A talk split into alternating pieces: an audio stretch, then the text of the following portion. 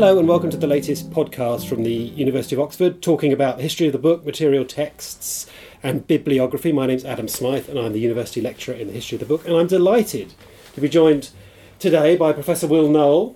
Here we are in my little office, um, chatting away, and Will is the Director of the Kislak Centre for Special Collections, Rare Books and Manuscripts, and the Director of the Schoenberg Institute for Manuscript Studies at the University of Pennsylvania. It's quite a Quite, quite a right. mouthful, isn't quite it? Quite a mouthful. It's... I got it right, though. I wrote it down. Well done, mate. So I've got it right. And you're over here. And you're also, as well as all that, and before that perhaps, you were a specialist in Anglo-Saxon and Anglo-Norman manuscripts? Yeah. That's illuminated right. liturgical manuscripts. Yeah. Right. A long right. time ago. Great. And now, more recently, I guess, the, that material and the collision with digital technology and digital media, which I guess is what we're going to be talking about um, a little bit today. And Will is over here in Oxford for the annual Mackenzie Lecture, which yeah. you delivered um, last night to great applause and admiration. And have you had a nice time? Are you, is it, you I've enjoying had, your Oxford days? I've, I've had a great time, and um, and I've been over here. Eric Quackle is giving the Low Lectures at the moment as yes. well, so he's an old friend, and it was nice to see him. And you know, uh, Oxford hospitality has been great.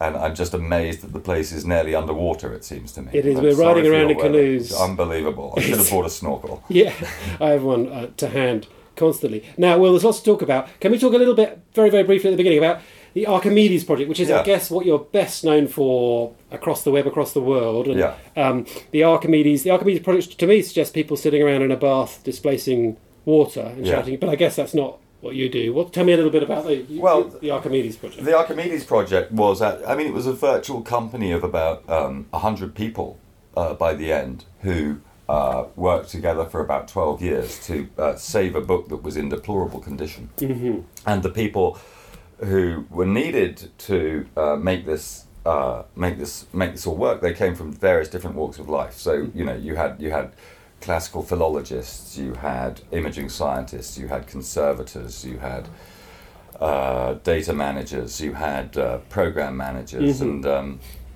And he had me, and and, and and I was I was none of these things. I, mm-hmm. I just I just uh, orchestrated the thing, and and uh, was in touch with the private owner of the book, because it was always a pri- it was a privately funded enterprise. Mm-hmm. Started out actually as, as sort of sort of kind of desperate. Um, we didn't think we would find anything, and as it turned out, we we did find um, truly astonishing things, uh, entirely new texts that had nothing to do with Archimedes. Um, Um, new speeches of Attic oratory, new third century commentaries on Aristotle. And are, the, are these texts that are lying beneath beneath that palimpsest? They're lying, they're, yeah, they're lying beneath the text, oh. and they were erased by a guy called Johannes Myronas on the fourteenth of April, twelve twenty-nine, as we found out. And then we, ha- because they were so thoroughly erased, we had to use really pretty advanced imaging techniques to read them. Mm-hmm. And and and you know, it's not that everyone can read them now. I mean, you have to be you have to be you know super versed in.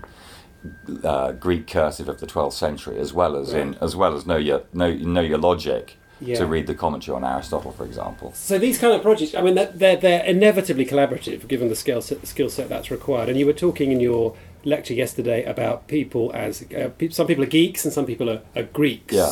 And how does that conversation go?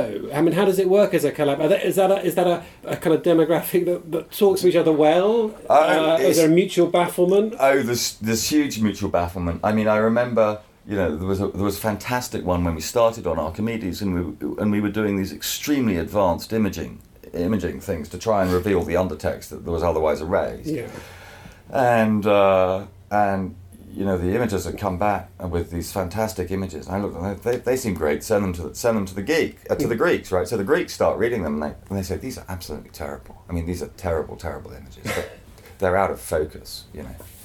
And you can't tell an imaging scientist from R I T that his image is out of focus, you know. Mm-hmm. And it wasn't out of focus, but it was a very processed, noisy image. Mm-hmm. Uh, because when you process stuff, you necessarily introduce noise.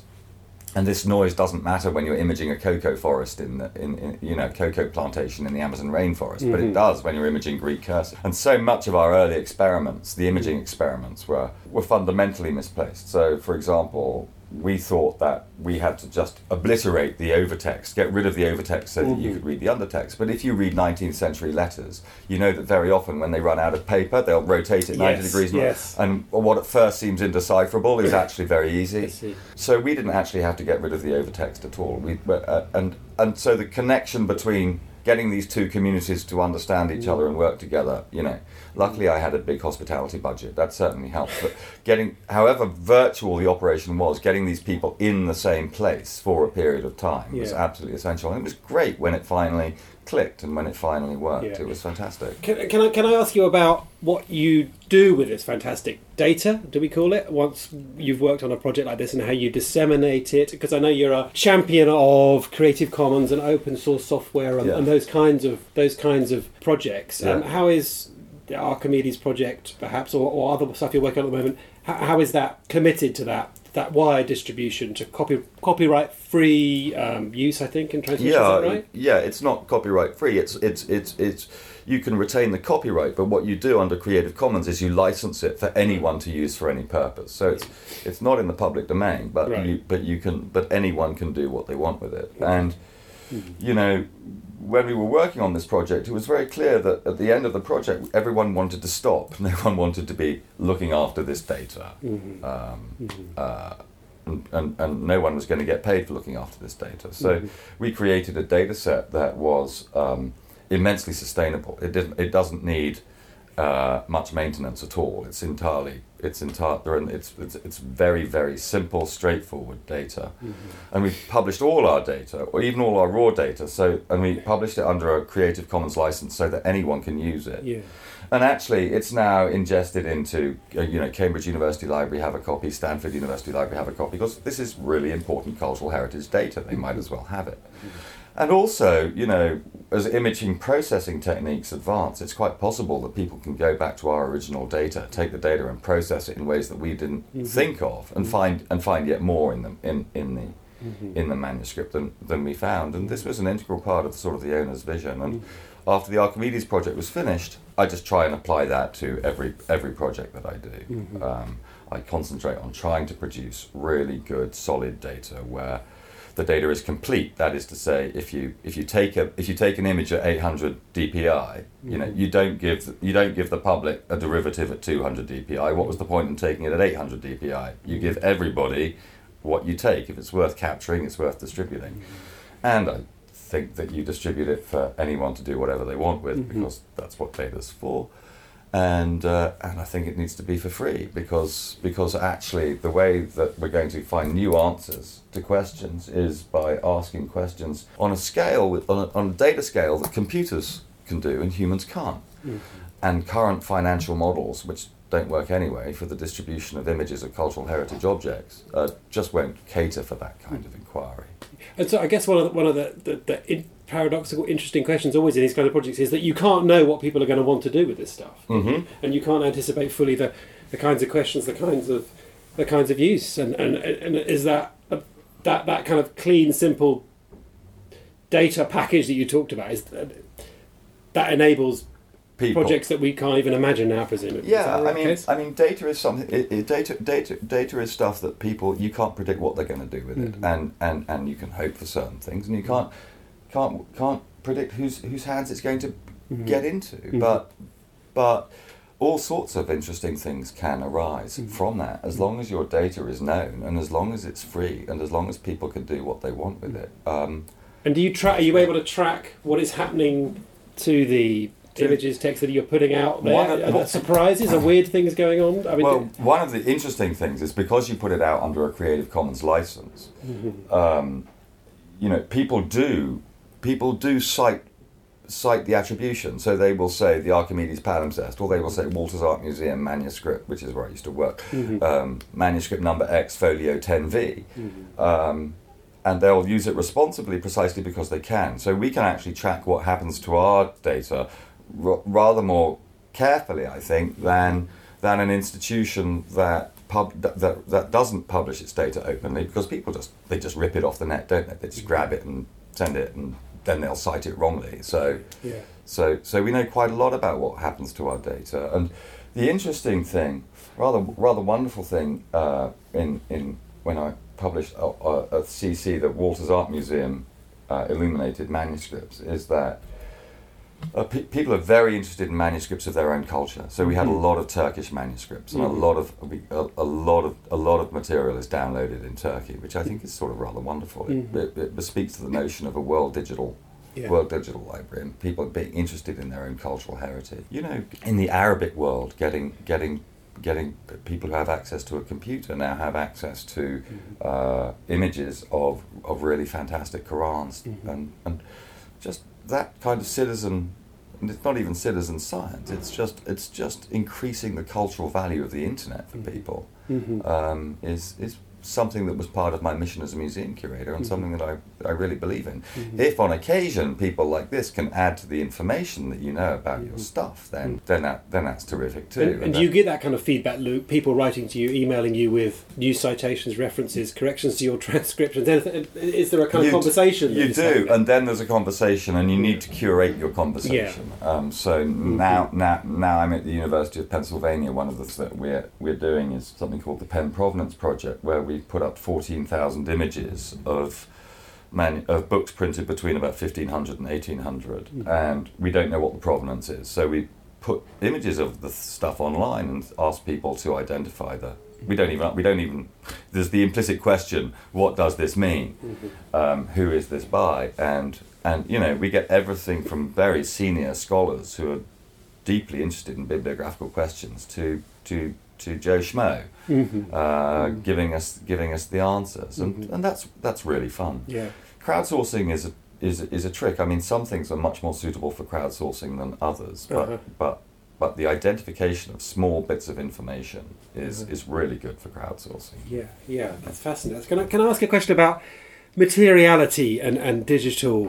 digital culture, uh, yeah. because it seems to me, I work in early modern studies, and mm. there's tremendous interest in and, and, and, and commitment to the book, the, mm. the book as an object. Mm. There's a kind of, the archive is, is sort of fetishized in a way it never mm. has been before, and the the real thing in your hands, et cetera, et cetera, mm. et cetera. But we're also um, at a moment when we're we're using digital um, culture to, to access those mm. those, those books too. So it's it's an interesting, interestingly kind of paradoxical moment. I mean, yeah. are there, are there things, are there limits to what Did this kind of digital project can convey? Is there a need still for for, for the, the twelfth century kind of Psalter to be to be held in the hand, held beforehand, yeah, without being sentimental this, and romantic is, about it? Yeah, no, this is fascinating. I I, I mean, this is uh, something that I that I uh, that I have pretty decided views on. I mean, um, you know, and it comes down to this notion that images are digital surrogates for the original, that they can stand mm. in for the original, and I and I and I don't believe it. I don't believe it for a freaking moment. Right. A, a digital image looks nothing like uh, an original book. It it just doesn't look anything like it. I mean, actually, it's data. It can look like sound. It can look like yeah. Can ones look and like, noughts. Ones and noughts. It can look like whatever you want it to look like. Yeah. I mean, it's um. Yeah. You know, you put it through the right processing. You put an image through through a different interface, and it'll. It'll come out as music. I mean, it won't sound like Bach any more than if you put Bach into a picture, it's going to look pretty. Right. But but but it's just not. It's just not a surrogate for the real thing. People yeah. wake up and smell the coffee. Yeah. It does something completely different. Yeah. And and so you need to you need to use the two the, the two things in tandem. And um, and you know, if you want a surrogate for a twelfth century Psalter, yeah. then you're far better off buying an extremely expensive facsimile from Facsimile Verlag than you are trying to find a, a replication of it on screen. And I think it's probably a mistake to try and emulate the materiality of a medieval manuscript on the screen. Mm-hmm. Digital data is good for other things. Mm-hmm. You know, you can replicate it just like that. You can make it instantly available around the world just like that. You can cut it up just like that. You can put it together with another set of digital images from another twelfth century Psalter, just like that. You can do all these fantastic things, and you can search it potentially if some, if you can get your students to transcribe it, just like that. These are all things that you can't do with a medieval manuscript, mm-hmm. but there's masses about a medieval manuscript that you can't get mm-hmm. from a uh, digital image, and that will always be the case. Mm-hmm. By definition, mm-hmm. a medieval manuscript is not digital data, it's it's it's mm-hmm. it's, it's, it's it's flesh and blood. Mm-hmm. Go experience it, people. You were also, in your lecture yesterday, you were talking very interestingly about the, stru the structure of a book, or the structure of a, of a manuscript, and how digital technology is, is not very good at, at conveying that and representing that. Yeah. Is that the case? Could yeah. you could you say a little bit about? Yeah. About so that? so so representing, you know, when you when when you when you image a image a book, you know, mm. we material materialists know that the structure of the book is an incredibly important thing, mm. and and it's very difficult to convey on the screen. Mm. Um, and actually, if you go to a digital surrogate, inverted commas. Now, getting structural information out of those images is going to be is going to be really ridiculously difficult, mm. um, and very often you don't have the metadata that will give you the give you the structure in diagrammatic form in what we call a collation. Uh, so I am working uh, uh, not nearly as hard as other people I work with, um, notably um, Doug Porter, our curator of digital research services, and Doug Emery, our data guy. To take a take a collation, a collation formula, and break it down so that you can virtually disbind a book, and you can actually have the structure writ large, by by by taking the book apart. And so you can see, for example, you could be able to see, in a, in, for example, in a in, in a printed book, what the sheet would look like before it was folded. And this is a real advantage. And of course, if you've got a collation, you can then test it against your the mm-hmm. diagram that mm-hmm. it generates. So mm-hmm. so I think that. That, that that's a kind of interesting way in which a perceived disadvantage of, of the digital presentation can actually be turned to an advantage. But the truth is that you're not generating, you're not, you're, you're, you're the proof of what you've done, the sheet, the the, the, the the test of whether you've succeeded or not, is to go back to the original book and see, well, actually, does this does this work? Yeah. Uh, so you're not generating new knowledge, but as a didactic tool, it's mm-hmm. very useful, and it might be useful to compare pages uh, across a sheet that, that in the printed book itself mm-hmm. uh, you can never see side by side. So mm-hmm. so that's fun to work with. That that, that sounds that does sound fascinating. Can I ask you um, one question more, maybe, which is about why it is that medieval studies and digital expertise and explorations seem to go together? It seems to be, it seems to me that that period in particular is the one that's most excited or committed to or talking to. The, you know, the geeks and the Greeks are talking best when it's a, a medieval studies project. What I mean, what's that? Yeah, is there something I particular about you know I don't media there or I, I, it might be. I don't think that the medievals have got it together nearly as well as the as the ancients. I okay, mean, the papyrologists right. are are ahead are, of the game. Are ahead of the game. I mean, the medievals sort of. Sort of, you know, they started out started out being really interested in this stuff. I think because, well, a manuscript is really fantastically complicated code, mm-hmm. and and and and that was understood, and also, uh, you know, the benefits of manuscript in terms of distribution of information.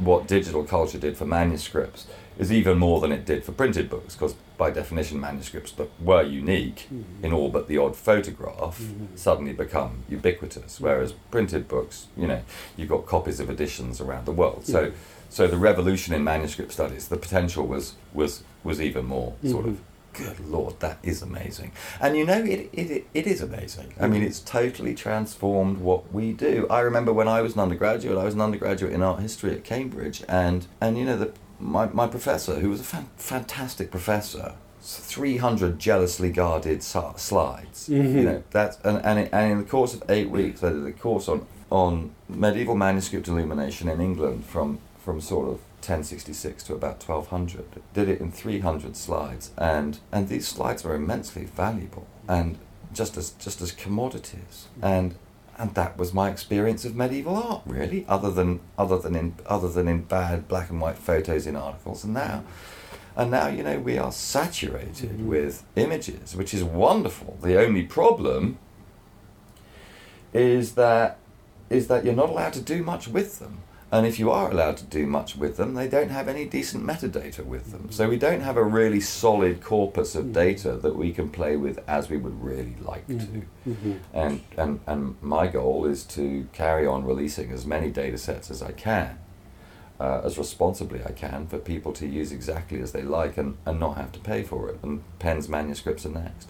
Okay, great. Well, that's fantastic, and uh, we will uh, track your progress in that pursuit. Thanks very much, Will, for talking to me and telling us a little bit about your work, which is fascinating. And thanks for listening, and do uh, check back and uh, listen again, and we'll be back soon with another podcast about material text in Oxford. Thank you.